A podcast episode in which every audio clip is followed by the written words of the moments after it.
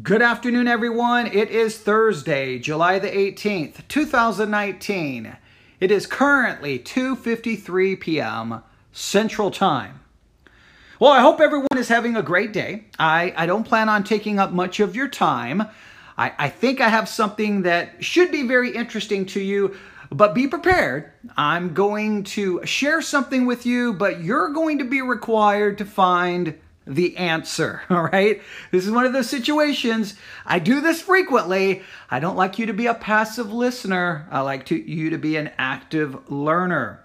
So I'm going to present to you, in a sense, a, a problem, and then you're going to have to go look up, do some research, find the answer. It shouldn't take you very long, and then hopefully you'll share what you find with me. You can do so by emailing, emailing me at newsif at yahoo.com newsif at yahoo.com. Members of Victory Baptist Church, obviously you can chat with me live. So take advantage of that. All right. How do we set this up? Let's set it up this way. For all the Christians who hear this, for all the Christians who hear this, I want you to think about something. I want you to think about culture and the scriptures. When it comes to people in the culture, people who don't attend church, people who are not Christians, how do they understand certain scriptures? Scriptures that you as a Christian, you take for granted. You've been going to church long enough, you've heard this scripture quoted, this scripture quoted, and you just assume, you just think everyone understands it the same way. I mean, you've been going to church long enough, you're like, well, everyone understands that scripture that way. I mean, is there a different way to understand it? But that's not always the case. Sometimes those in culture who hear the exact same scripture, they're thinking about that scripture, their understanding of that scripture is radically different than how Christians understand it. And sometimes we forget this. We'll be talking to someone someone who's not a Christian, someone, you know, in the culture, maybe it's on social media, maybe it's in person, and we quote a scripture to them thinking this will prove the point, this will demonstrate it. And their response sometimes we're like, wait, wh- what? And what we have what we have to realize is that in 2019, scripture is not the language of the culture. All right. The culture doesn't speak Bible. The culture doesn't speak Christian. So we have to ensure that when we quote a scripture or that we say something, that we have to understand that we're trying to bring a language and a way of thinking that is now foreign, especially in the United States of America, to a post-Christian America. Sometimes we forget this. I think I think deep down we know this, but we often forget it. We just assume because I mean, if we I mean, as a Christian, you're around the Bible hopefully all the time. You're at church hopefully all the time. And so you just take it for granted. That's that's the way everyone understands it. Let me let me give you an example. Let me quote for you a scripture. All right? Let me pull this up. Be opening up the Blue Letter Bible.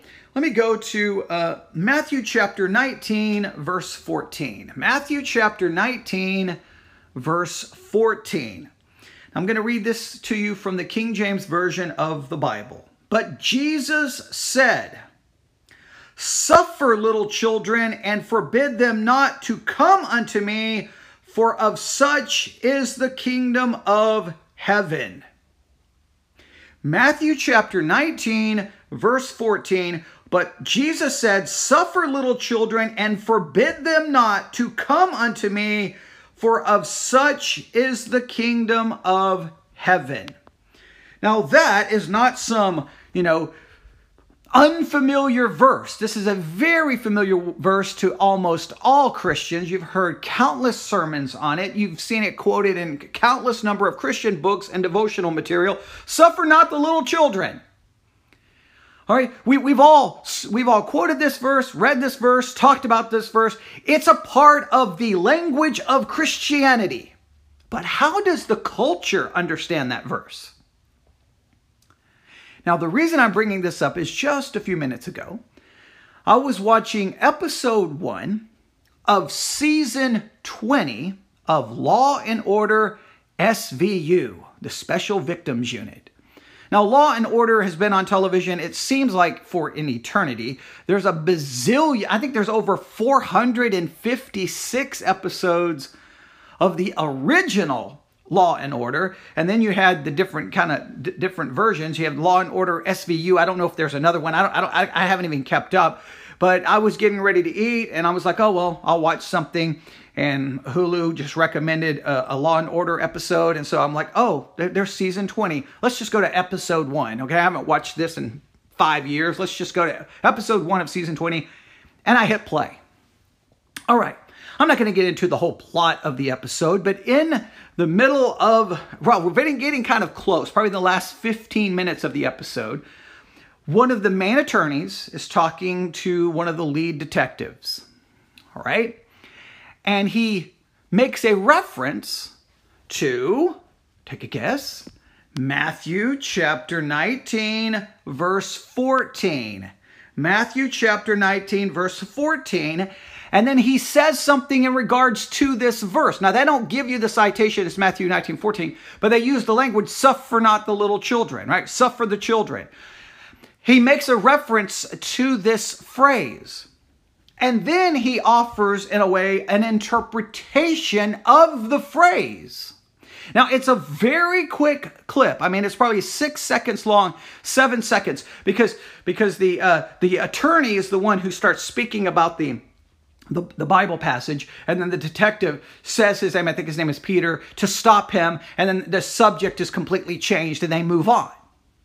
Now, what, what shocked me about this is okay, SVU, I mean, this is a major television series. It's been on the air. So they have a team of writers, right? I mean, this is not some little independent show put together, you know, you know, with $3 and some shoestring. I mean, this is a massive budget major network, major television series with a team of writers. So whoever wrote this line, you would think would be able to go, wait a minute, is that what the line, is that what that verse means? Where, where did they get the idea? And so what I want you to do is listen to what he says about the verse, and then here's your challenge. Does he understand the verse correctly? Does he understand the word correctly? Or is it a complete misrepresentation of the verse? I want you to figure that out. I want you to listen carefully. If it's a complete misrepresentation of the verse, then how could this happen? How? And here's the thing you need to understand. So you may think, well, eh, who cares? Who cares? I don't know how many people who watch Law and Order SVU now. I don't know what the ratings are now. I mean, used to be it used to be millions of people. I don't know what it is now. But let's just say this. A lot of people will see that episode. And a lot of people will hear that little 6-second clip and walk away thinking, man, that is a messed up verse. That's that's come. I mean, what kind of God would do that? So we have to realize that something is what that something that is innocent as a that that I mean, there's passages of scripture that yeah should raise some serious questions and could cause everyone to struggle, Christian and non-Christian. I don't perceive Matthew 19, 14 I don't perceive Matthew 19, 14, but Jesus says, suffer little children and forbid them not. I, I don't necessarily uh, see that as being that controversial, to be honest with you. But the, this, this lawyer seems to, to not like this verse, and he seems to indicate that this, that this calls into question what kind of God would do that. So I'm trying not to, I'm, I'm trying to be fair here, okay? I'm trying to be fair because I want you to listen to the clip for yourself and draw your own conclusions, all right? Obviously, I, I think there's possibly something wrong here, but, but, but that's, that, I don't want to get into that. So this is what I'm going to do. I'm going to play the clip. I'm not going to come back and offer any commentary. I'm just going to play the clip and that will be the end, all right? So when I stop talking, you're going to get six seconds and you're going to get the clip and then it's on, it's up to you. I want you to grab, you can go to blueletterbible.com. If you have internet access, blueletterbible.com, or you can download the Blue Letter Bible app. Look up Matthew chapter 19, verse 14, or you can just look up the word suffer, right? Uh, you can then, it'll bring you a list of all the places it's used. Find Matthew 19, 14. Click on tools. It'll bring up the Greek interlinear. Go down, find suffer. You'll see the Greek word, click on the Greek word, and it will tell you how to interpret said Greek word. And let's see if, if what the Greek word means is how the S, this Law and Order SVU episode represented the word. And you can also do this pull up some other translations Pull up some other translations of Matthew 19, 14 and see if this is somehow a sinister verse that makes you question the goodness of God, or is it really not that controversial? You, you have to figure that out.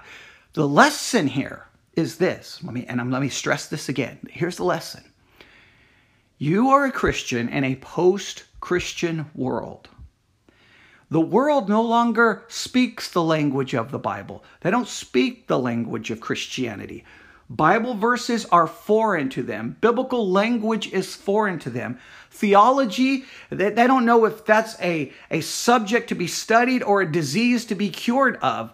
They, they don't, they're, they're, they're, it's all foreign concepts to them. The influence of Christianity in the lives of people is not nowhere close to what it used to be. There's people out there who are clueless when it comes to the Bible. So when we speak to the culture, we have to be aware that there is a language barrier now. So we can just quote a verse and then we think, hey, they, they're going to get that. And then they look at you like, really? You just quoted that verse to me? That what that? And you're like, wait, what, what do you think that verse means? And in this particular case, I wish I could have been in the room with the writers when they wrote this line because I would have like, wait, what do you think Matthew 19, 14 is saying? Hey, do you have three seconds?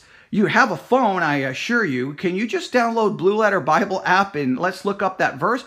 But there was obviously no one in the room doing that. And well, you can hear it for yourself. So here it is. This is from season 20 i believe it's ep episode 1 this appear this dialogue shows up i think there's like 15 minutes left in the episode you have one of the police uh, i think it's the lieutenant uh, she, uh, the female uh, in the dialogue, she's she's the lieutenant. The male in the dialogue is the attorney, the lawyer, the prosecutor. I think his name is Peter. He's going to be the one.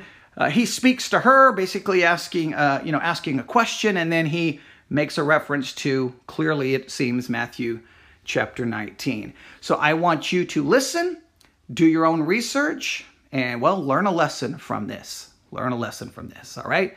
So here it is Law and Order, Season 20, Episode 1.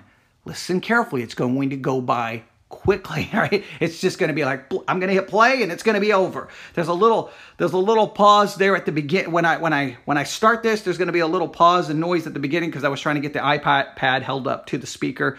And then but it's going to go by quick. So here it is. Listen let me know what you think about this and uh, let me know what you find. God bless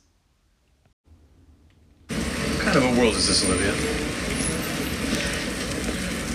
I guess there has to be a hell so we can recognize heaven. Suffer the little children to come unto me. See, that always baffled me. Children have to be suffered to approach God. What kind of a world has He created? If they have to suffer to be close to Him, and what sort of a heaven does He reside? Peter.